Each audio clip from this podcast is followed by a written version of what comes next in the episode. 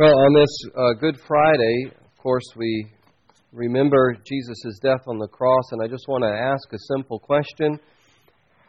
How do you respond to what Jesus did for you over 2,000 years ago on the cross? Uh, right now, today, at this moment in your life, at this season in your life, how do you personally connect with what Jesus did on the cross? You know, it doesn't do us very good uh, if we simply read the story of the Passion and pray the prayers connected to this liturgy. It doesn't do our souls very good if we do all that, but we don't take time to reflect on what does it mean for me that Jesus did this. It's like uh, if you had a medicine bottle in the medicine cabinet that could cure you, but you didn't take the medicine, you didn't take it into your life, it's not going to do you much good. And Jesus' death and resurrection is the medicine of our salvation, the medicine of redemption, the medicine of spiritual healing and wholeness. So I'm asking you this afternoon to take this in to your life and to reflect on what Jesus' passion and death means for you today. What does it mean, for example, to you that Jesus voluntarily died for us on the cross? It was it's clear that he didn't want to go through this. He didn't want to suffer the physical and spiritual pain and torment of the cross.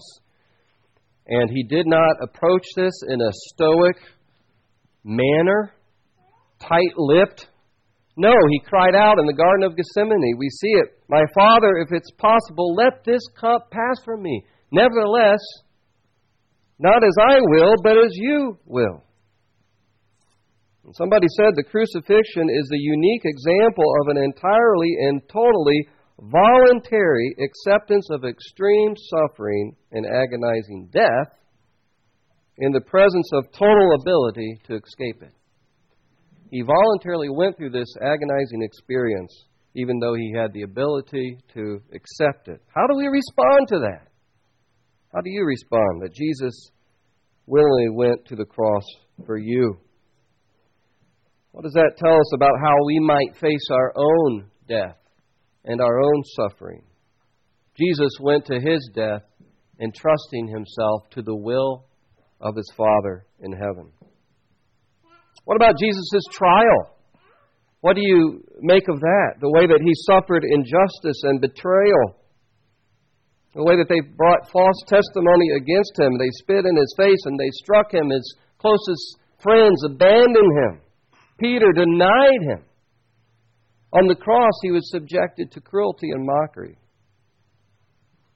And yet, he did not respond in kind. In fact, he, he said, Father, forgive them, for they know not what they do. What does Jesus' example of the way that he went through injustice and persecution and betrayal and ridicule by other people, what does that mean for us? Instead of being filled with anger and bitterness and holding grudges against other people who've hurt us, can we follow the example of Christ? When we have a desire to retaliate against others who hurt us, can we leave that at the cross of Christ? Can we leave the grudges that we have at the foot of the cross of Christ? Can we even follow Jesus in his prayer and pray for those who've hurt us? This is the way of Jesus. You know, too often I think we believe that we have a right to our grudges. We have a right to our bitterness. There was a study some time ago that came out in this journal, the Journal of Adult Development.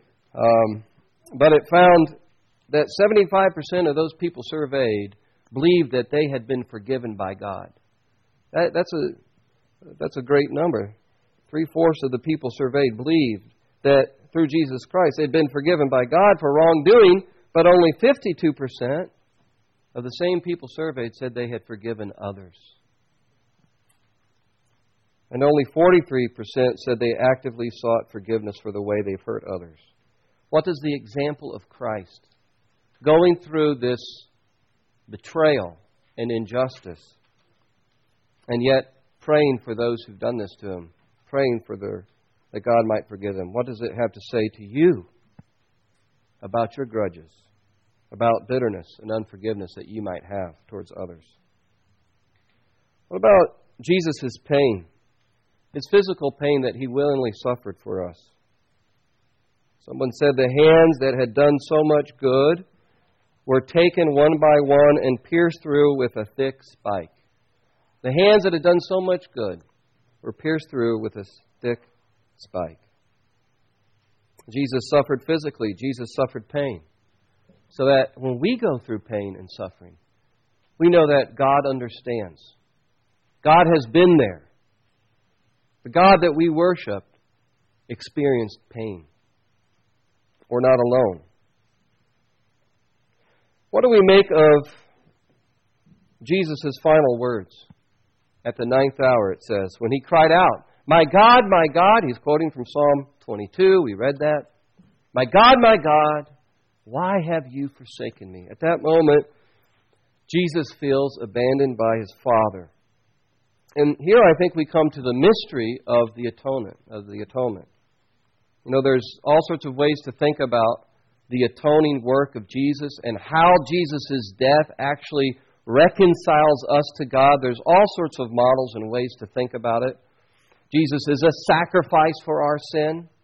Jesus is a substitute in our place. He died the death that we deserve, sacrifice, substitute. Um, Jesus satisfies God's just wrath and anger against sin. Jesus has a satisfaction for our, our sin. God, in His justice, satisfies His own justice at the cross. So you have these different models. Jesus' death on the cross is an overwhelming demonstration of the love of God. God demonstrated His love for us in this, that while we were yet sinners, Christ died for us. Another way of thinking about the cross is Jesus' death is, is a victory. It's a victory over the spiritual forces of evil. It's the victory over sin. And so you have all these different ways of thinking about how the death of Jesus really brings us salvation. And some, I think, are closer to others in terms of the center of the biblical message of the atonement. But not one theory, no, no one theory captures the total mystery of what happened when Jesus cried out, My God, my God, why have you forsaken me? But I think the point for us today is that Jesus experienced God forsaken us so we don't have to. Jesus experienced, in some mysterious way, what it was like to be cut off from the source of light and life and love. So none of us in this room ever have to experience that for ourselves.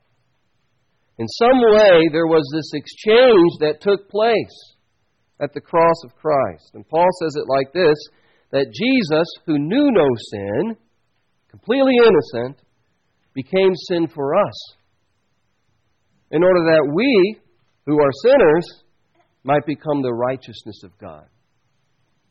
That's the great exchange. Our sin on Jesus for his righteousness for us. And so, what is our response to that? That God has done this amazing work in His Son, Jesus Christ. When Jesus died, it says in verse 51 And behold, the curtain of the temple was torn in two from top to bottom, from top to bottom. So this was a, a great miracle that happened here. That in the temple in Jerusalem, this curtain was torn in two. This was the curtain that separated the holy place from the most holy place. It was 60 feet high and 30 feet wide. At the moment of Jesus' death, Matthew says it was split in two, it was torn in two. And what this means for us is that because of the cross of Christ, we, we don't have to be separated from a holy God. So, what should our response to this be? Well, the writer of Hebrews says, because Jesus did this work on the cross, because through his death we now have access to the presence of God, let us draw near. Let us draw near. Let us come into the presence of God. Let us press into a relationship with God. Because this is why Jesus died, so that we can draw near to God and know Him as our Heavenly Father in the full assurance. of faith. So, brothers and sisters, in light of the passion and death of Jesus today, today, how is Christ calling you to respond? It's a very simple response to God. It's, I'm sorry and thank you. I think that suffices in some way. I'm sorry for my sin and thank you for what you've done for me on the cross. I think that's a good starting point. To tell Him as we come to communion in a little bit, I'm sorry. Thank you. Here's a poem, though, that spells out a little bit more about how we might respond and connects it to Holy Communion. This is by Billy Graham's wife, Ruth Bell Graham. This is my body broken like bread for you. This is my blood like water shed for you. Drink it and wonder. Marvel and eat. God torn asunder, man made complete. Stagger the mind at truth here revealed. Kneel and be broken. Rise and be healed. Take all he offers. Take all and give. Here's a remembering to scorch and to bless, sinners partaking of God's righteousness. Amen. Heavenly Father, I pray that you will help us to take this into our lives today. We come to remember. We remember through the, the writings of, of your apostles what happened to you on that day on the cross, Lord Jesus. We come to pray. We come to share in this meal of Holy Communion. And Lord, I pray that you'll help us to make it personal today. We thank you and we praise you. In Jesus' name, amen.